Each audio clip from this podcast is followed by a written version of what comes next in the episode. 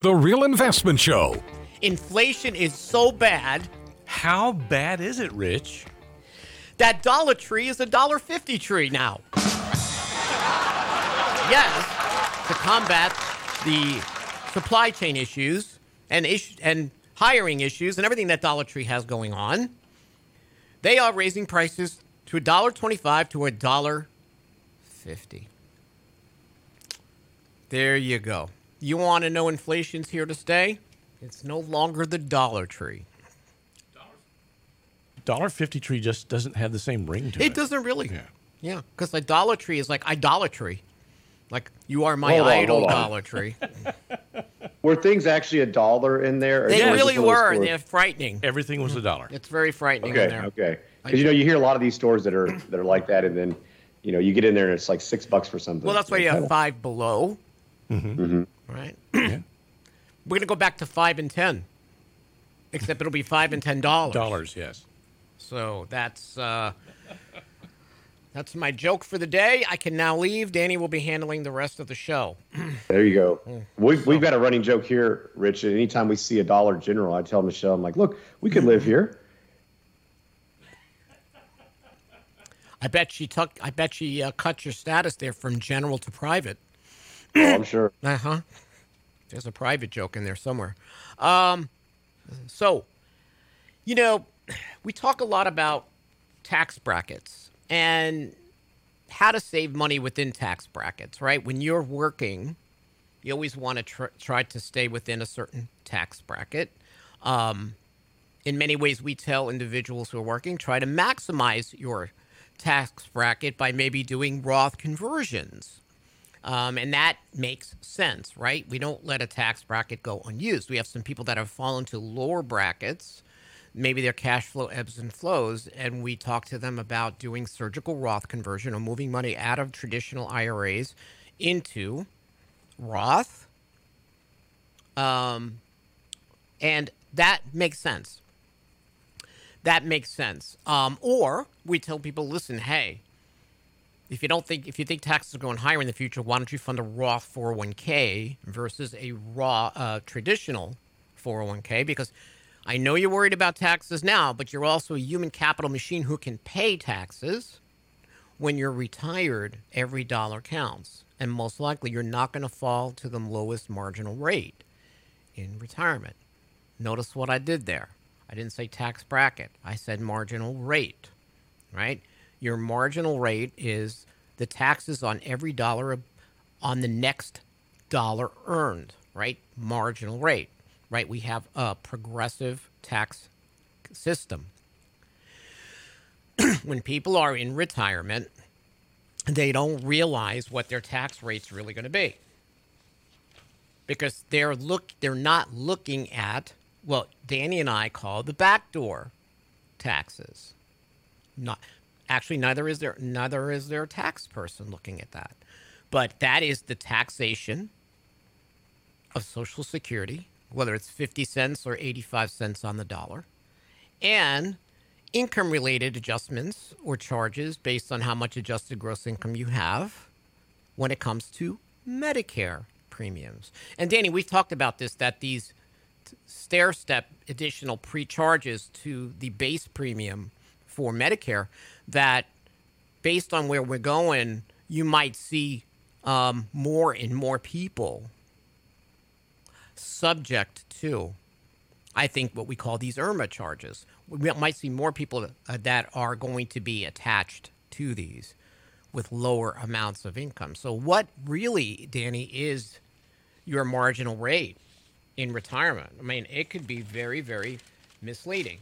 You have to look at your marginal tax rate when it comes to how to, Social Security is taxed because it's a very crazy formula called provisional income. Provisional income is your adjusted gross income. And what? Adjusted gross income. You mean money? You mean, Rich and Danny, if I take money out of my IRA, that's income? Yes, that's income when it comes to Social Security. That applies to the possibility that you're going to be adding another charge to your base premium for Medicare. If I take it from a Roth That is not the case, unless you're Peter Thiel, because then we're gonna we're gonna torment you. So Rich, Danny- Rich, what, what makes it even better Yeah. is what else is included for that pro- provisional income to determine what is taxed for Social Security? Oh, I know. It's I'm expecting you to share with everybody the shock of what that is. That onerous, you know, provisional income. What's in there, Danny? What's in that So- evil soup? Or since it's October, one we have to say about- you know, cauldron, like- right? We have to say cauldron because it's Halloween's coming. Go ahead. Well, like you mentioned, it's it's we're looking at all the different income that you have, but one thing that most people don't consider is a lot of people have municipal bonds, and that income that's paid from that is generally tax free. Now, when it counts towards your provisional income for Social Security taxation. So, you know, what Rich is trying to explain, and, and essentially what we're getting at here, is that there's a lot of other factors that you need to, to take into consideration as far as what is your overall tax bracket, and, and not just your tax bracket, mm-hmm. but talking about that marginal tax rate, where what is the very next dollar taxed at. And so, if you're going to have to, if it's going to incur you to pay uh, taxes on your Social Security, which most people do, that's that's a tough one to get around. Um, we need to consider that. We also need to consider, you know, what happens with that IRMAA charge or Medicare surcharge. How much does that impact your overall out of pocket, which would therefore be an additional tax? It doesn't feel like it, Rich, because we don't see it necessarily on our tax bill. We're just paying more. We're just paying more. So what happens is we use a program, for example, that shows individuals or allows them to show Roth conversion because there are many books out there, Danny, that say, well, you shouldn't be doing a Roth conversion once you hit 72 years old, once you hit your required minimum distribution. It doesn't make sense. Why? I mean, it, And it does that's make not always sense. true. And it right, because it does make sense. It's too plain vanilla. Because a lot of what we see from pundits is they don't think about the taxation on Social Security, right? In other words, a lot of advisors have an, an accumulation mindset. And, and in many cases, the advice they give for Roth Roth conversion makes sense. Like Ed Slott, great IRA guy he'll say, you know, well, if your tax bracket's going to be lower in retirement, even in, if you go to a Roth calculator online and you put in there that you're going to be in a lower tax rate in retirement, they're going to it's going to tell you a Roth conversion is not for you. But what we're not considering is that 50 cents, is that 85 cents per dollar of taxation, depending on how much you make. There are people that you'll say, okay, you're going to fall in the 12% bracket. But when I consider the 85 cents that I'm adding to every dollar, it's 50 cents up to a point, then 85 cents, right? Whether you're single or married filing jointly. I can be in the marginal tax rate of 22%. I could be in the 12% tax bracket. Help me under, help you understand. You could be in the 12% tax bracket, which is what everybody focuses on in retirement, but your marginal tax rate, which is on the taxes on the next dollar of income, that next dollar of non-social security income could tip you to a whole world of hurt. Because what part of your social security is going to get included in the taxable formula. When we run these analyses for people, they don't under, they are they don't understand. They come in with the tax bracket mentality. They walk out with a marginal tax rate change to how they think. We reconnect those synapses. No, no, no, no, no. You're not at 12 22% tax bracket, you're in the marginal tax rate of 40%. No, this is not word salad that comes out of Washington. This is the truth. So the thing is, when we run these, how do you take, how do you create a tax efficient paycheck in retirement? Sometimes it means the creation of Roth through through Roth conversion. And that could be a little bit painful, can it, Danny? Because you have to pay the taxes up front with Roth conversion and you don't want to pay those taxes from the from your IRA. In other words, if if I go to Danny, Danny, hey, Danny goes, Rich, I want to I want to convert. You convinced me. I want to convert. You told me I can I can convert fifty thousand from my IRA to my Roth. Great, Danny. We're gonna move the fifty. No, no, Rich, can you withhold taxes from that? Uh, well, okay. So now I'm going to withhold 20% in taxes, and Danny's under 59 and a half, which means Danny's also got a 10% penalty.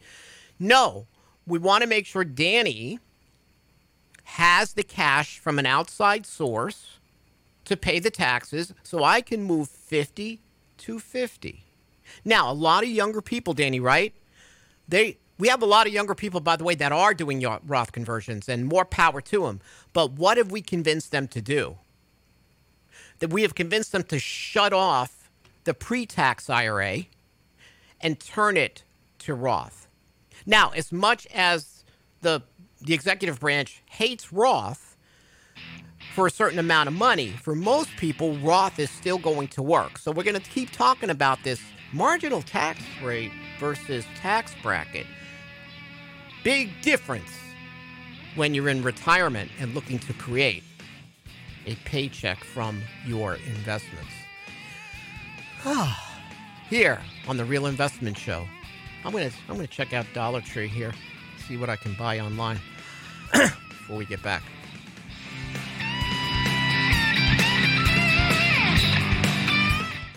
Programs we use for planning here, one is to help accumulators hit their goals, right? Using very practical information.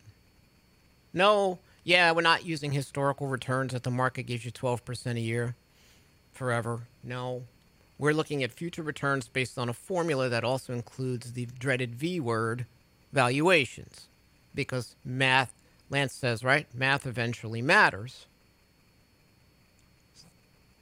It could be three years from now, five years from now. The worst thing you could tell someone who's trying to hit financial goals is, well, I was really wrong. Um, the market's only given us 3%. I told you you're going to get 10. So, surprise! surprise! You're not going to hit the goal unless you work another five years. We don't want to have this discussion here. That's the discussion we don't want. We leave that for other advisors' offices. Another program we use is, is to create or help people create a tax efficient paycheck in retirement. So, traditional broker logic is this I'm considering a Roth conversion this year. I'm in the 22% tax bracket. And I'm going to retire in 2026. Wishful thinking. And I expect to be in the 15% tax bracket. So, therefore, I should conclude that Roth conversion won't work for me. Because obviously, I am going to fall into a lower tax bracket. But what if I began my Social Security benefits, Danny, in 2026? If the tax deferred account funds in question are converted this year, they're going to be taxed at a marginal tax rate of 22% because I'm not considering the fact I'm not going to be in the 15% tax bracket. I am going to be in the 22% marginal tax rate because I'm going to be withdrawing from my IRA in 2026 to live. In other words, I have to take my tax bracket and multiply it by 1.85 because I am going to get taxed on my Social Security. We do not like, it's just funny.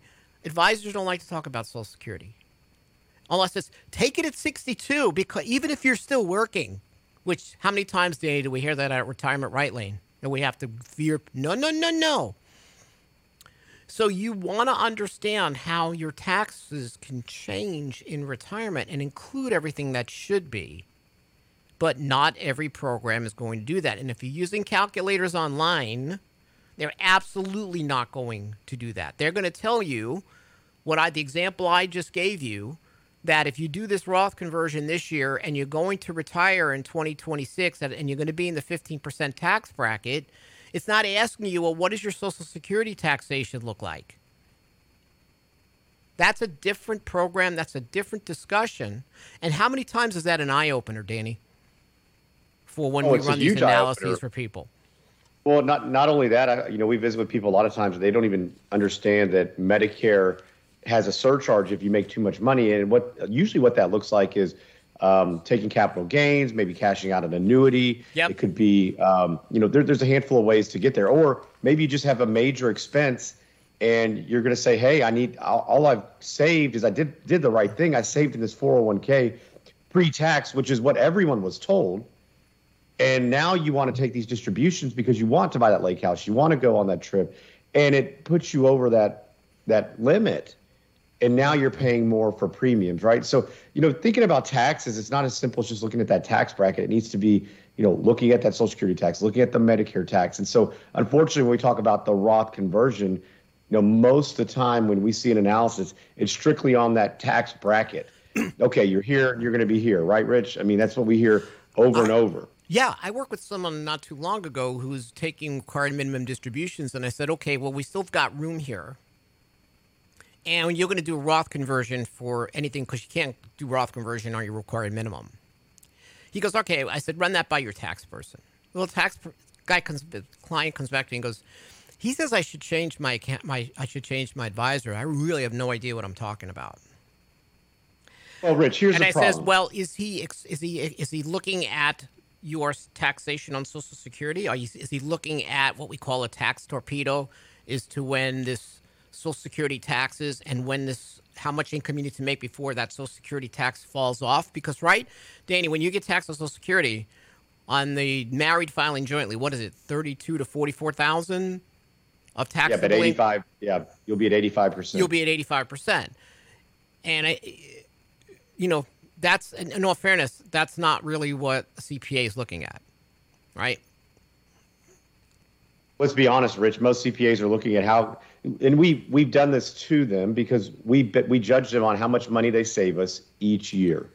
Right. So you know th- these guys are trying to they're looking right now, and, and the issue I, I take is that we're not forward looking with a lot of uh, with a lot of the tax filing. It's strictly on okay, we could save this much right now. And it doesn't look at what does this look like in the future? How do we factor into those these other considerations that are really important?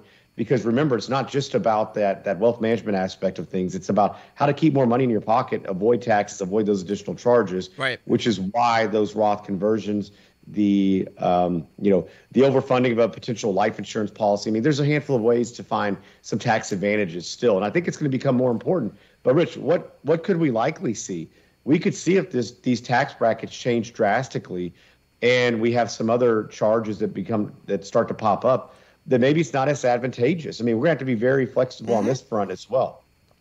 Hey, if it's not advantageous and this doesn't work anymore, we're not going to do it, right?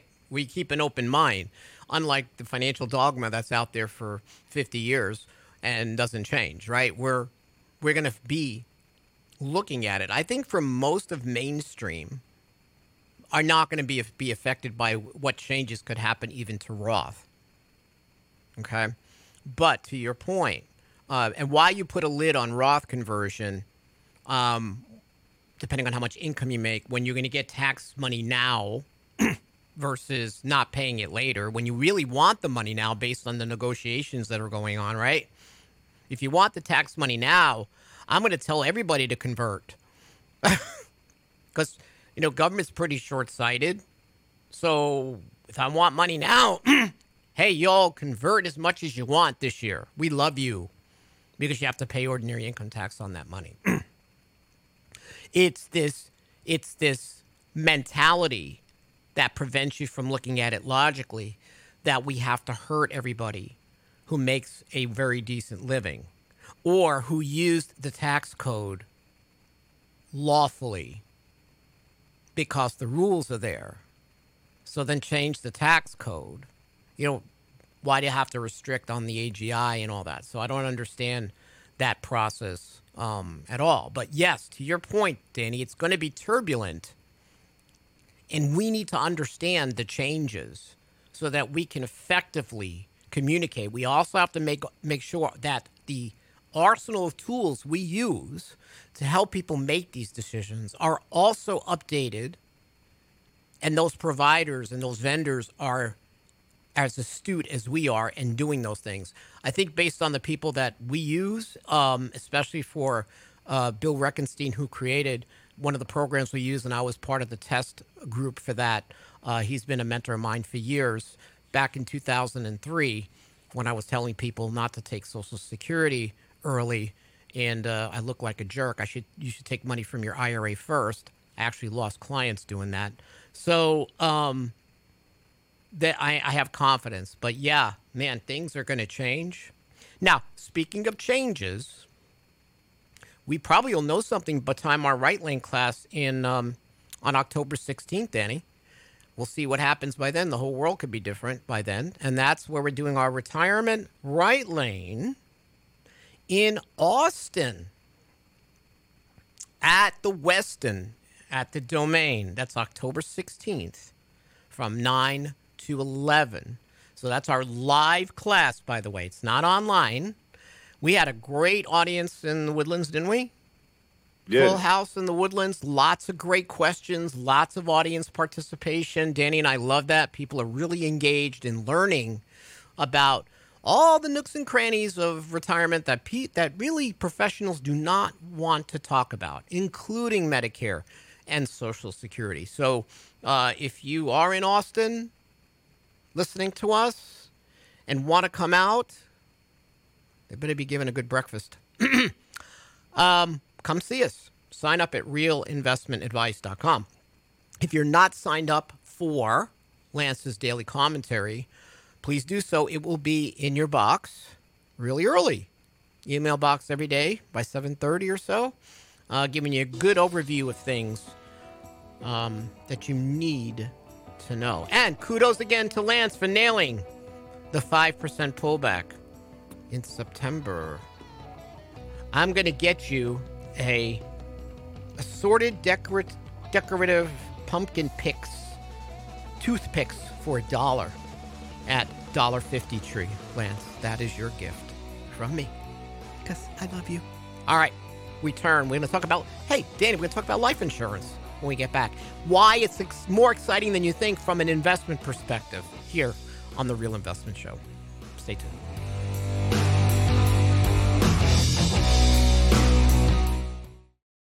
Life insurance. Danny, I have, I mean, I work with some of these, these people that will never touch a retirement account. They will never touch a 401k. They will never touch an IRA. They do all their retirement savings in permanent life insurance. And I'm not saying you should do this, and you do want, and he does. One person I'm thinking of is creating a legacy. He wants the life insurance. That's always your primary reason. But let me tell you, Danny, we are going to create for this client an income from policy loans of 125,000 a year based on all he saved in life insurance. Tax free. Right? Because it's a policy loan technically. I don't have to pay it back. It reduces how much my death value is, but we want to make sure we're doing the best of both worlds. We want to give him enough for his family, but he wants to withdraw. What happens to my Social Security, Danny? My Social Security um, income, then, if I'm just doing policy loans and my Medicare premiums? Well, your Social Security is going to be become taxable. You're going to have you know so many different issues with the but with the policy loan versus taking a withdrawal. You won't have to do that. That's because right. that doesn't count towards that that adjusted gross income because you're taking a loan, not a distribution. Technically speaking, so guess what? He's getting all his Social Security, no taxation, base premium on Medicare Part B. And I'm like, why didn't I do this? Why didn't I? Why am I do? Why did I do this? Right? Because Yeah. I was taught this, and I'm like, oh no, don't look at life insurance. That's a bad thing. It's not a bad thing if it's used correctly. It's part of your it's uh, it's part of your overall plan. And remember, insurance is always number 1 and you graduate to permanent life insurance where you put in dollars that goes into another bucket that could be allocated among different indexes, but no downside, right? So I'm compounding inside. If I'm a young person, Danny, just starting out, the best bang for my buck is pure insurance, term insurance, right? That's right. My premiums are going to be lower. I'm going to get a lot more insurance.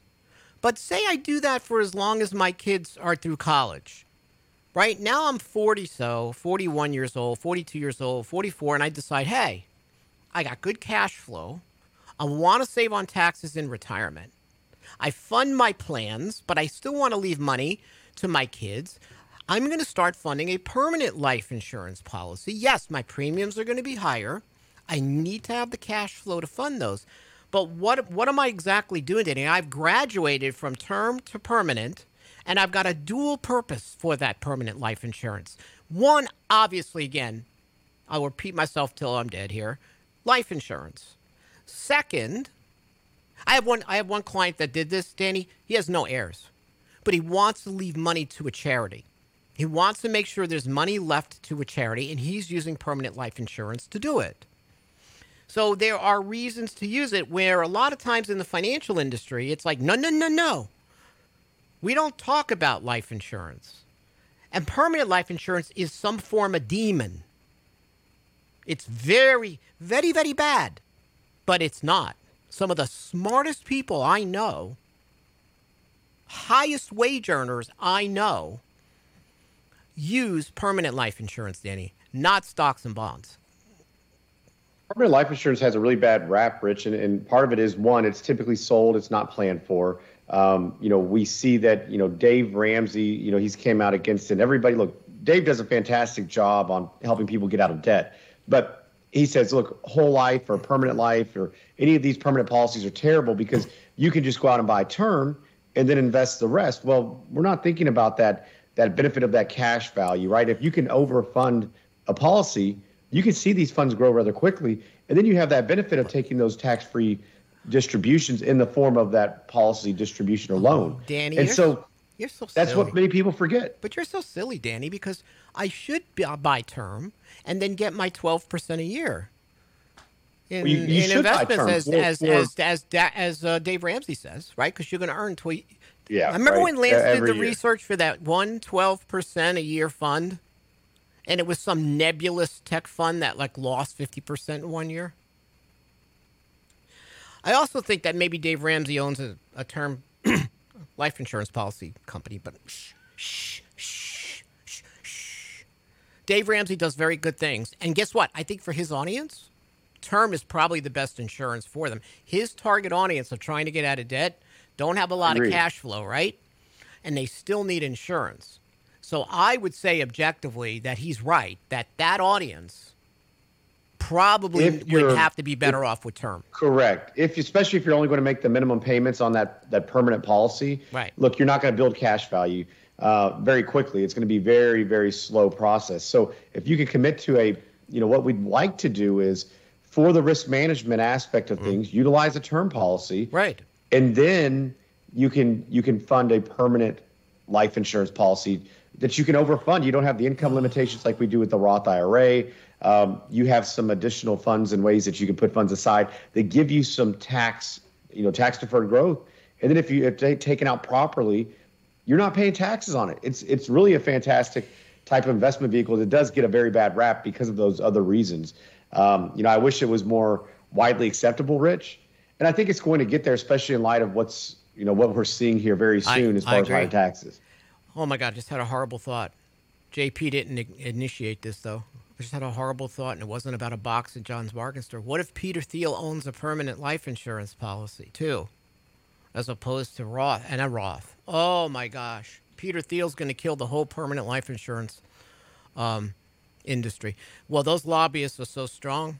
There's no way in heck. So, to Danny's point, you can withdraw or borrow against the value of permanent life insurance contracts, like for supplementing retirement income. Some people will use it, Danny, for big emergency purchase, some long term care, right? Um, I'm building it up in there, right? I can put as much as I want into this policy. Like, I can design a policy where I could put maybe my premium is 2000 a month and i talk to my insurance company and go listen how much can I fund above that? Like you can what we call overfund a permanent life policy and say, and, and your insurance company goes, well, you can fund another thousand dollars a month, Mr. Rosso, but don't go above that because then that is not deemed life insurance anymore. It's deemed a modified endowment contract.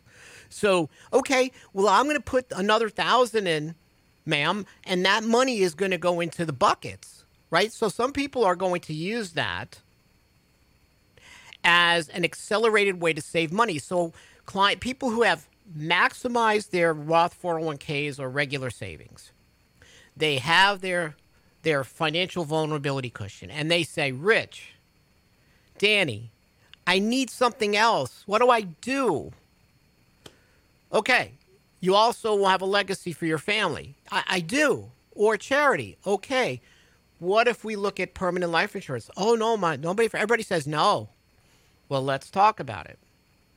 So I can borrow. Now, it is a balancing act, right, Danny? You have to run an analysis the insurance company saying, okay, you know, Brent wants um, $40,000 a year from his life insurance company, but his wife will kill him if, she, if he doesn't get life insurance. So he's balancing, you know, life and death, literally, right?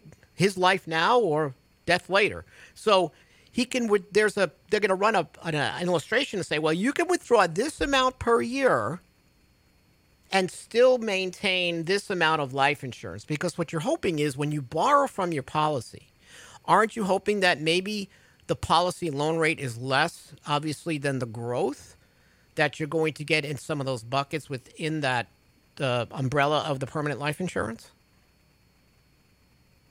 you're using a bit of arbitrage here and i think that yeah you know, that's a good word. It, that's probably one of the more difficult things to for, to maybe explain or for people to really understand is that we want to look at the policy in a number of different manners. You know, not only what type of death benefit, how quickly we can accumulate, you know, what's the overall insurance expense, and, and you know, really get inside the numbers. But we also want to want to really understand what it looks like when you take that policy loan out, especially if we're using this for, um, you know, for some type of income later down the road. Now we can look at life insurance for other reasons as well, Rich. We may look at that for paying estate taxes. Yeah. Um, and so Lance so, does that. He's already on the chat saying, hey, Lance funds other things. But his permanent life insurance policy is very important. And Lance yeah. is smart. He predicted the downturn in September. Remember You know, that. Rich, I'm a little disappointed. He was a little bit off. He's only 4.8% down versus his 5. I mean, well, it's close. I think it's, it's 5. It's I think it's 5 there. from the high though. I think it's five from the high. Hey, next week, Lance is back. We'll see you next Friday. Have a great weekend, everybody. We appreciate you. Take care. Monday, Monday, Monday, always Sunday, in the rich man's world.